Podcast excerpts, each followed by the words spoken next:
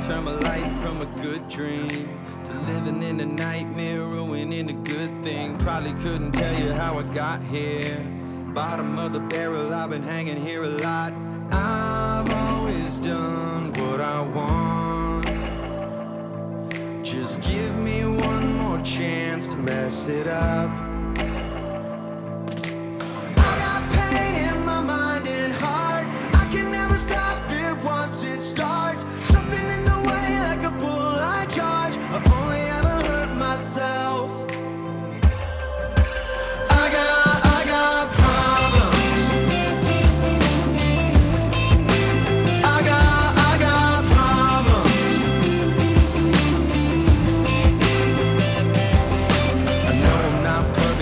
Trying.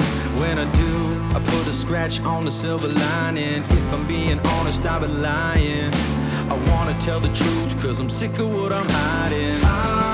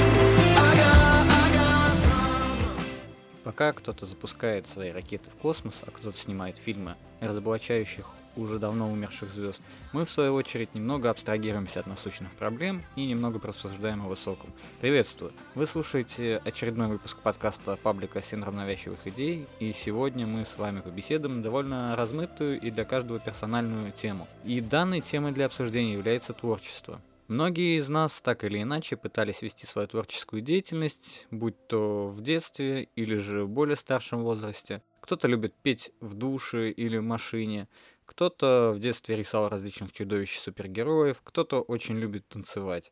Но порой люди, стесняясь, стараются это скрывать, так как думают, что общество и окружающие их люди не так поймут или осудят. Также бытует мнение, что творческие люди довольно часто подвержены депрессиям и довольно чувствительны к критике со стороны. Но так ли это на самом деле, или же это всего лишь типичные стереотипы, которым принято верить? Так давайте же это обсудим и сделаем свои выводы касательно данного вопроса.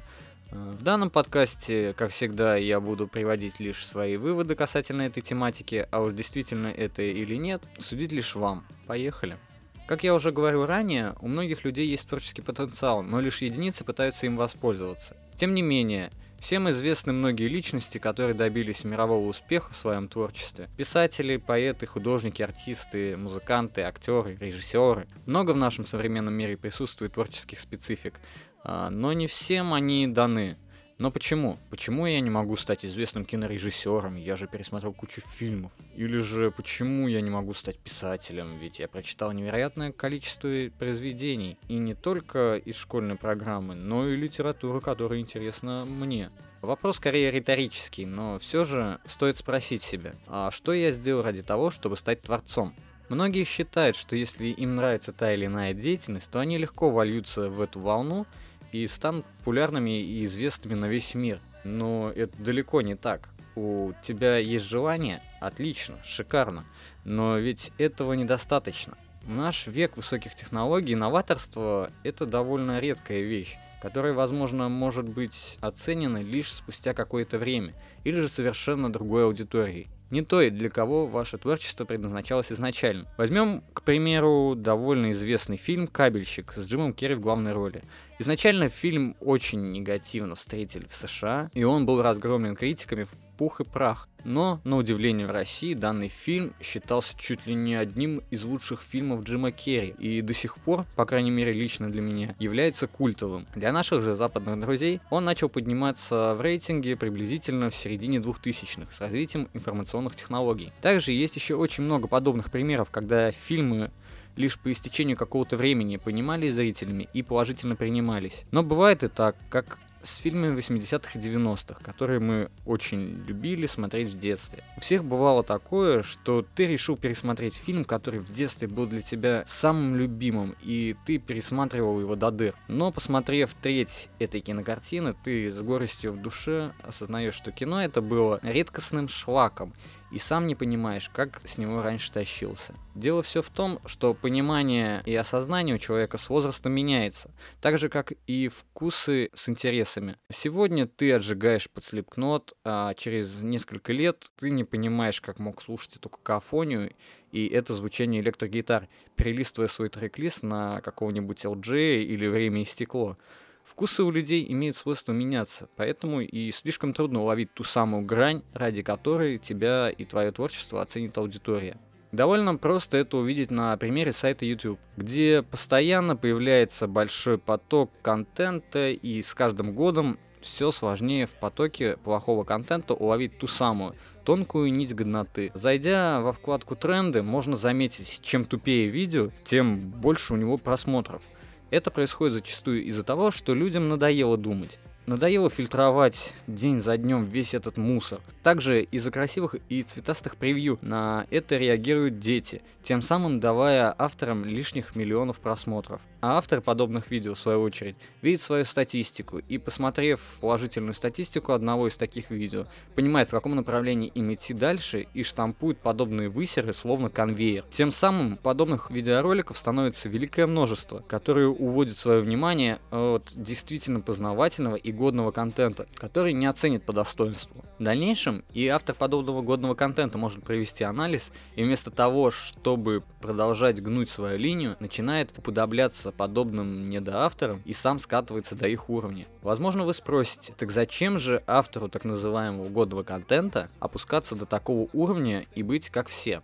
Ответ прост.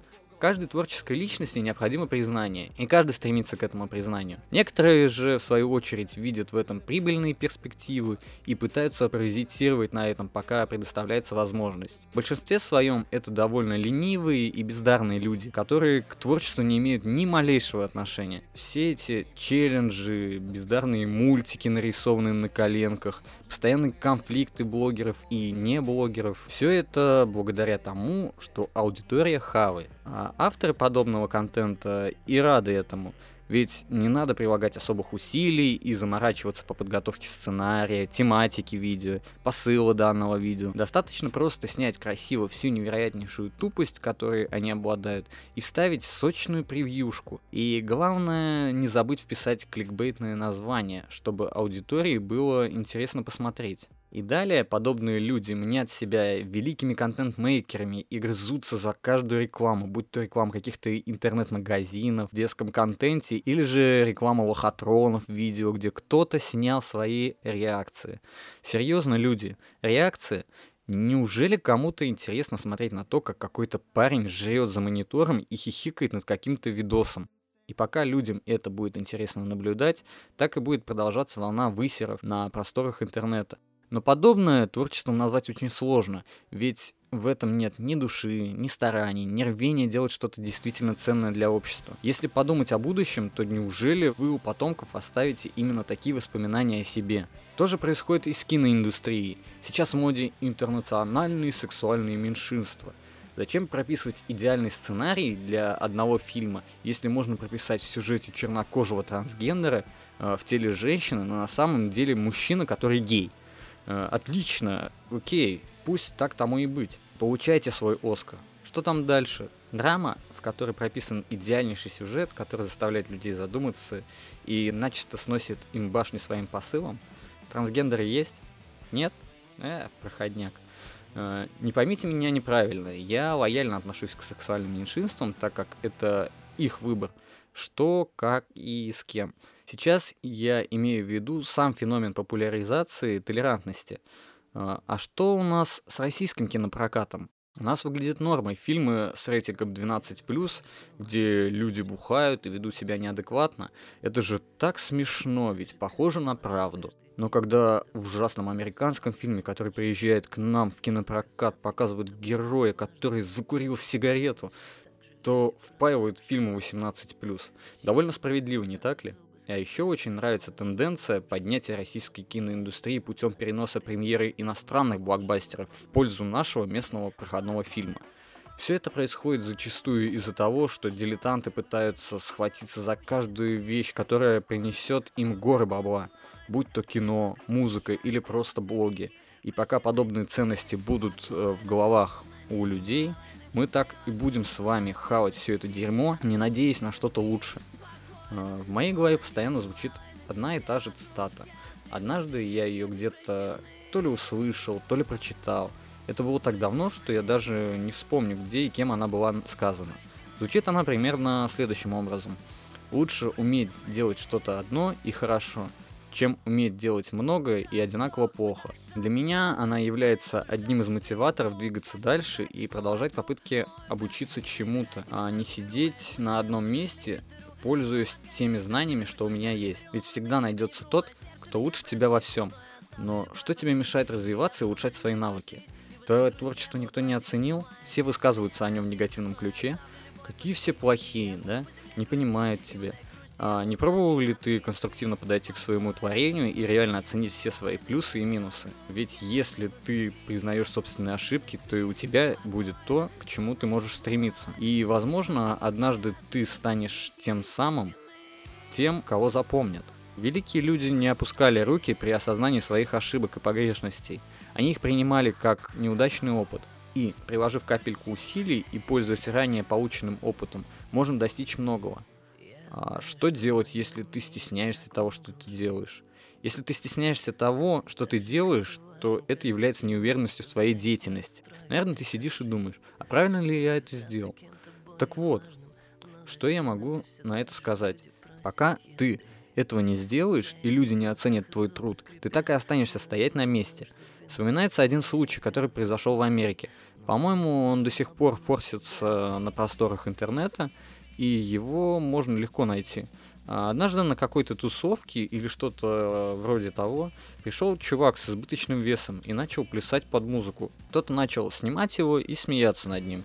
Увидев это, танцующий толстячок расстроился и перестал танцевать, что вызвало еще больше повода для смеха у тех, кто его снимал.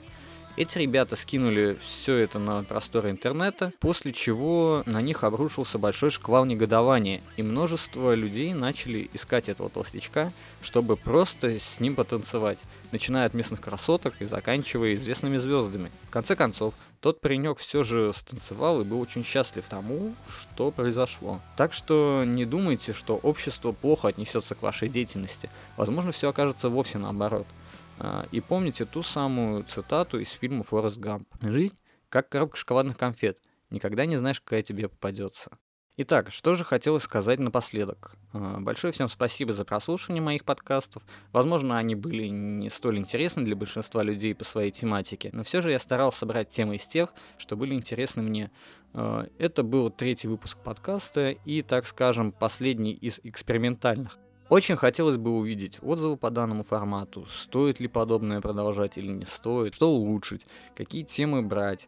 В общем, оставляйте свои комментарии, буду очень рад их увидеть и прочитать. Удачного всем дня и всего доброго. До встречи.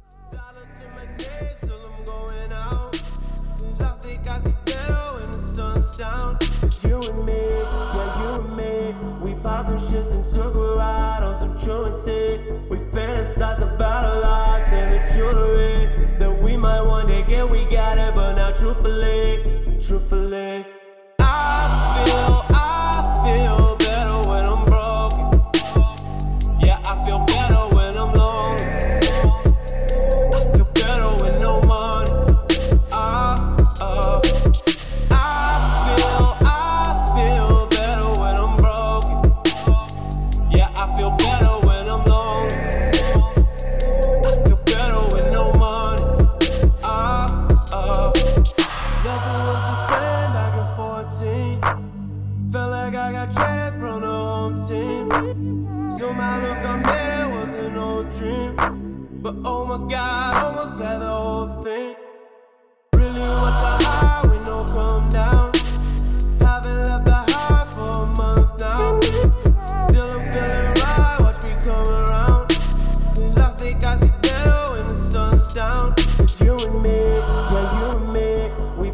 shits and took a ride on some truancy. We fantasize about our lives and the jewelry that we might one day get. We got it, but not truthfully, truthfully.